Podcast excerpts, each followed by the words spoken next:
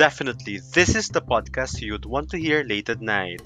Joining Veds and Jericho on their Midnight Exchange, discussing about topics most adults face like relationship, career, mental health, sex, politics, and many more.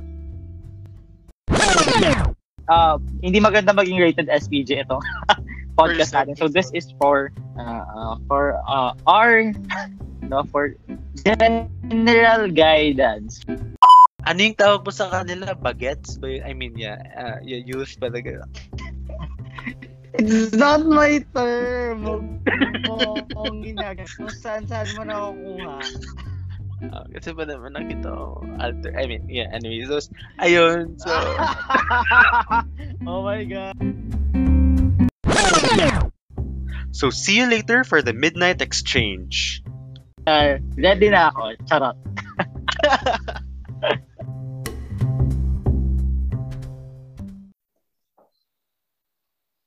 So good evening sa aming podcast listeners. Our new episode no of the Midnight Exchange under the Vox Pop. So we're doing this as part of uh, our passion project of course to feature stories of different sectors during this pandemic. So tonight we have a special guest no in my uh, academic life and of course mga learning experiences or learning exchanges ito siguro ang kasama natin tonight, isa sa mga pinaka, how to call this, deep, mag-isip at the same time. Ang dami niyang tanong and ideas and we're really lucky, no? Nakasama natin siya ngayong gabi. Without further introductions, hayaan na siguro natin siyang magpakilala sa sarili niya and makilala siya in the process of sharing no mamaya. Let us welcome si Kwesi. Hello, Kwesi. Hello. So, hi everyone. So, gusto ko muna i-clarify na masyadong masyadong OA naman yung pagka ano pagpakilala sa akin ni ni ni Jericho. Baka baka ano ma-intimidate kayo. Da joke lang. So hello hello Jer. So long time no see. At, at parang tagal din natin hindi nakita no? It's been a while question parang feeling ko yung last na conversation natin nung nag inaaway mo ako dahil sa project. Charot. Ayun sa course kasi hindi ako nakakapag respond ng maayos sa you know oo right? mabagal uh, po siya True po yan. After two months pa, gano'n. Anyways, Kwesi, kumusta ka naman? Uh, how are you no during this pandemic? I think sa ngayon, of course, nag-strive na unlike before na masyadong mahirap yung buhay. Uh, not only financially, but of course, yung yung mga personal na pangarap natin no, na nasira during the pandemic. Pero it doesn't mean na doon na magtatapos yung buhay natin parang in fact the pandemic put me into situation kung saan mas naging active ako sa community no? Rather than sa sarili ko bilang bilang selfish no? Joke lang. Hindi naman selfish but uh, mas nagbukas ako sa community dahil hindi ko na masyadong iniisip no? Yung yung mga pangarap ko or sarili ko sigurong yung mga goal ko, yung mga goal ko sa buhay. So, nagsistrive ako na mas more maging collective parang ano, mas nakikita mo na yung sarili mo sa pagtulong sa iba over uh, doing things only na para sa benefit mo lang, ganyan? Yes, kasi parang isipin mo na kahit ikaw na kahit nahihirapan ka academically, uh, may, may mga tao pa rin na mas nahihirapan, na mas nahihirapan mag-strive at kinakailangan talaga ng ng tulong mo no, no. Hindi it's not because quote and quote tamad sila, it's because hindi talaga wala wala silang opportunities no na na to strive din. So ikaw dapat magbukas noon for for some reason. Yes, yes. Siguro kasi bago ang lahat, bigyan natin ng idea yung listeners natin tungkol sa'yo, sa background mo, syempre gusto ka rin nila makilala. And Ayoko. ano yung mga... Joke lang. ano yung mga current volunteer work mo? So, hi, hi again. So, grabe no, naging madrama na tayo, pero hindi pa pala ako nagpapakilala. So, ako si Kwesi, isa pa akong veterinarian. Sa ngayon, nagtatrabaho ako sa UP Manila bilang um, bilang adserve. So, nagbabasa ako ng mga research protocols tungkol sa mga uh, research sa hayop at saka sa waste management. So, dumadaan sa akin lahat ng research na yon. Tapos, kami yung nagre-review kung katanggap-tanggap pa, ethical ba ang, pag ang paggamit nila ng hayop sa laboratory. Pero sa ngayon, sa podcast natin, mas mag-focus ako sa community work ko, no? Kasi nga mas naging active ako sa community. So before, nag-volunteer ako ng matagal-tagal din, no? Mga isang taon sa sa UP Bakunahan. Tapos, uh, active din ako ngayon sa, sa storytelling project. So, gumagawa kami ng mga um, activities, no? Or mga activity booklet para sa mga batang affected ng EJK at sa mga at mga bata no sa Malabon as of now. And then naging volunteer din ako sa OVP, nagbi-bridge ng call no between pasyente at doktor. Sa ngayon hindi kami tumatanggap, hindi sa tumatanggap ng volunteer dahil halalan na. So ito yung, yun yung mga volunteer work ko the past year no, during the pandemic. Nakakatuwa din malaman yung mga current volunteer work mo, Kwesi. Ang dami mo kasing na-enumerate, nakakatuwa na you are having initiative, no? Para mapag-contribute, no? Sa mga very crucial issues of today. Ngayon ang tanong ko, Kwesi, ano yung reason mo? Ano yung pinaka-reason mo for volunteering, no? Sa mga volunteer work na ito, like sa bakunahan, the same time, yung sa storytelling project. Ano, to satisfy my ego. Joke ko lang yun. Joke lang, nagpapatawa lang ako. So, gusto ko talaga mag-volunteer kasi andun ako sa point ng life ko talaga, especially, especially nga, yung kwento ko kanina, pagsimula, yung kakasimula pala ng, ng health crisis, doon ko na-realize na kinakailangan ng collaboration sa isa't isa, no? Kinakailangan tumulong sa kapwa kasi na-realize ko na shit, ang, ang privilege ko pa rin as a person kahit andun ako sa pandemya. So gusto kong tumulong kasi nga may extra time ako at saan ko ilalagay yun? Saan ko ilalaan yun? Kasi naman sa mga luho ko. Charot na wala akong luho lang ng pera, guys. so gusto ko talagang tumulong. Ano na ako sa point ng life ko na gusto ko tumulong sa kapwa ko. It's not because gusto ko lang isatisfy yung ego ko or dahil kailangan ko lang siya for my career development, no? Huwag natin isipin yung ganun. Kasi madami akong kilala, madami akong nakasama. Aminin na natin, madami akong nakasama na ganun talaga yung focus nila mag-volunteer, pero hindi sila tumatagal doon sa program o sa initiative kasi na-realize na hindi pala align sa kanilang paniniwala o sa kanilang practice.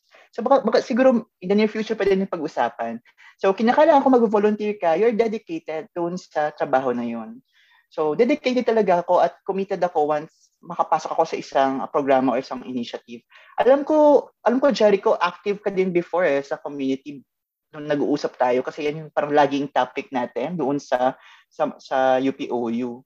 Ayun, uh, very interesting yung mga na-share mo question, especially you said na kapag may project or program kang na-engage ka as a volunteer, uh, you're really committed and dedicated. And you see this volunteer work as uh, not part of your career mm. advancement, but more of helping other people, uh, being part of the collective action, no, para mai makatulong, makatulong sa iba basically. Tanong ko lang, Quincy, isama ko ba yung pandemic? Was it a turning point for you to realize that uh, it was time to volunteer, it was time to be part of the solution that that our country needs, no? especially sa UP Bakunahan. Kasi parang napansin ko your recent experiences focus dun sa pag-volunteer sa pandemic and, and sa EJK and these two issues, these are really recent issues, no? Sabi ko doon is yes, no? Malaking turning point yung pandemic. Kasi nga, siguro may time na rin ako mapag-isip, no, on my own. Tsaka, doon ko na-realize na the system is broken at kinakailangan talaga ng uh, mobilization na. Parang hindi na pwedeng uupo-upo na lang at paghihintay ako kung sino yung next na president. Sorry guys. Pero kinakailangan na talaga natin to mag-take action. So andun ako sa point na kung gusto ko ng pagbabago, I have to take action. So nahanapan ko ng solution doon sa pag-mobilize no, outside my comfort zone. Tapos gusto ko balikan ulit yung commitment. No? Meron kasi akong rule na, na ginawa sa sarili ko na once committed ako sa isang programa o sa isang initiative, mag-stay ako doon for six months, no, no matter what. Tapos, after six months, pag-reflect ako kung aligned pa rin siya sa paniniwala, sa pinapaniwalaan ko or sa mga pinapanindigan ko sa buhay. So, kung aligned pa rin siya, kinocontinue ko yung program or initiative. So, parang reflection, ganun. Kinakailangan din mag-reflect ng ikaw as a volunteer kasi hindi pwedeng hindi pwedeng one month ka lang, hindi pwedeng one day ka lang kasi hindi rin yun sustainable para sa programa nila. Yes, yes. Uh, I agree. Thank you, Kwesi, no, sa yung sharing. We also want to know how is volunteering during this time of the pandemic, no? Uh, was it difficult, no? Uh, unlike if you would compare it, for example, nagkaroon ka ng previous experience pre-pandemic times na volunteer. Was it way, way difficult to volunteer ngayong pandemic or same lang? halos wala rin namang difference. It's it's much more difficult, no? Especially sa part ng sa, sa part ng mga organization who's mobilize yung volunteer work na yon. Pero as a volunteer, mahirap din sa part mo because you have to follow a lot of laws, of protocols. For example, health protocols. Kinakailangan pa rin siya natin i-follow. Pangalawa, hindi ka kusa makapunta sa isang community kung hindi clear yung health protocol ng programa nyo. Minsan, ang ginagawa ng programa, nagte-transfer or nag-adjust na rin sila sa online. So kung pwede natin gawin online itong activities na to, i-online siya kung activity na to, kung pwede naman siyang i kung hindi siya kaya i-online, doon pa lang tayo mag uh, pumunta sa community, no, for that matter. Isang maganda example diyan yung storytelling project kasi pwede naman namin gawin, for example, yung yung mga booklet online. So, ino-online na siya namin. Pero yung pag-distribute, uh, yung logistic niya, ay ginagawa namin in person. So may may mga taon na responsibility talaga nila is to distribute no yung mga booklet na yun at magkaroon ng interactions ng mga bata. Um, unlike naman kasi sa bakunahan na volunteer ko, face-to-face talaga yun, hindi naman pwede online. So yun, mahigpit, mahigpit siya, no? mahigpit talagang may sinusunod kayo. Pangalatlo, as a volunteer, isipin mo din na gagastos ka din. Hindi talaga siya mawawala, especially now na mas magastos because una isipin mo yung kaligtasan mo sa pag-travel, no? Parang kasi minsan wala din naman pera yung mga programa na nakaalat sa It's not because ayaw nila mamigay, it's because mas focus kasi yung mga programa sa pangangailangan mismo no nung target natin na beneficiary. So tayo um, tayo talaga gagastos ng mga transportation tapos mask pa natin kung kinakailangan, mga alcohol. So gagastos ka no sa volunteer work na to dedication, matitest talaga yung dedication mo. Yung sabi ko na hindi lang to fun-fun, gano'n. Uh, it was a lot of sacrifice, no, sa end talaga ng isang volunteer. Yes. Especially oh. if uh, dinedicate or kinumit nila yung oras and effort nila Totoo. sa projects. And Kwesi, uh, alam na alam yun ni Kwesi kasi ang napaka-dedicated talaga niya sa work and marami na siyang experiences in terms of volunteering. Ang dami mong na-share question about the challenges at the same time how did you adapt no sa mga challenges na sinet ng pandemic sa volunteering? Can you give siguro certain meron naging opportunity rin ba ang pandemic for something? Siguro for your growth or for for your commitment to yourself or realization on something of course meron no um yun nga sinasabi ko kanina na unang realization talaga is hindi masosolusyon ang mga bagay kung maghintay lang tayo. Kinakailangan we really have to mobilize, we, ha- we really have to go to the field and do action. Pangalawa, lahat ng bagay ay kinakailangan collaborative. Ito yung pinaka-importante. No? Uh, bilang volunteer ka, kinakailangan talaga maging marunong ka paanong collaborate with other people kahit ano pang personality nila. okay? Ganon, talagang kailangan mag-adjust. Pangatlo, kinakailangan mo talaga makipaghalubilo sa mga tao para maunawaan ng situation. When I say makipaghalubilo, kinakailangan mo talaga makipag-usap sa mga, mga target audience nyo para ma, ma, para ma-realize mo talaga kung para saan itong pagvo-volunteer mo. For for instance, no, magandang example dito, yung nag-volunteer ako sa bakunahan, tapos merong one time nagbakuna kami ng mga homeless. So, alam mo ba, ang masakit na part ay lagi nilang tinatanong sa akin kung pwede daw ba maging valid ID yung bakuna card. Sabi ko hindi, of course, no? Kasi una, hindi naman talaga ilalagay yung mga basic info mo, hindi naman natin itatago yun, isa-store natin yun. So, hindi talaga siya maging valid ID. Doon mo ma-realize na ang basic needs mo pala na pagkain, tulog, bahay, sa kanila, hindi pa yun basic needs. May pag basic needs pa sila na hinahanap pa nila ang kanilang sarili. Uh, paano na ilugarin sarili nila sa community? So, yun pa lang, marirealize mo na hindi mo siya marirealize kung hindi ka nagbo-volunteer, hindi ka nakipaghalubilo sa mga target beneficiary mo.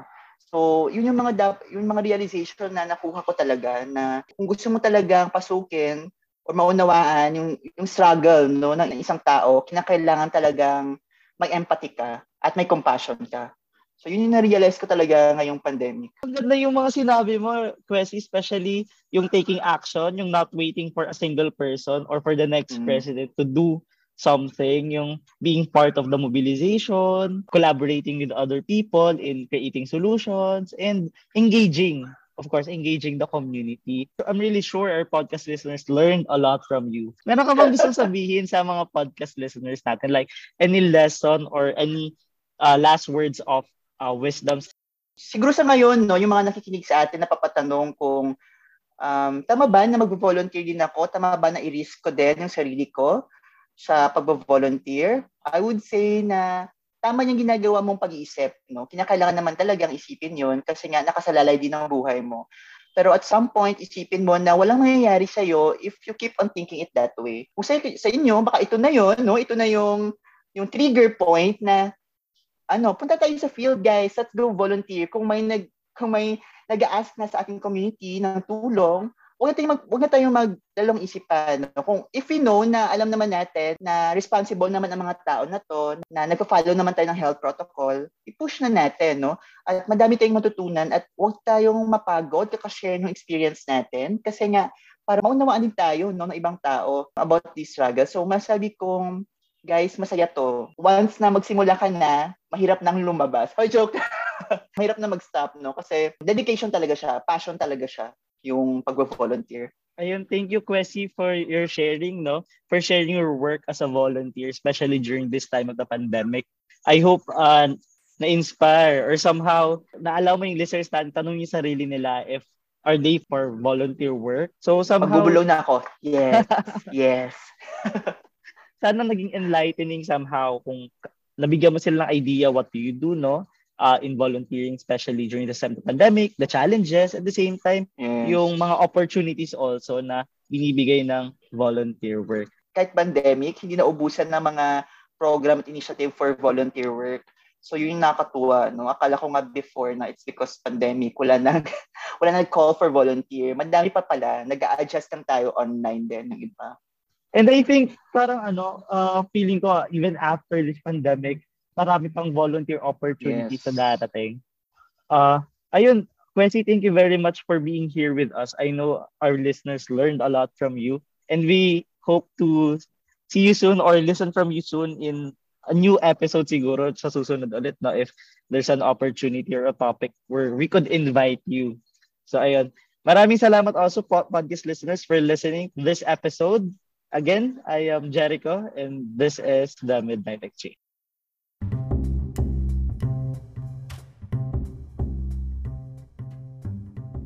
Nag-enjoy ka ba sa ating episode for tonight? Well, you can share your thoughts or comments using our hashtag The Midnight Exchange. Or you can also send us your ideas for topics or express your interest to join us in our next sessions by sending us an email at 4podcastph at gmail.com.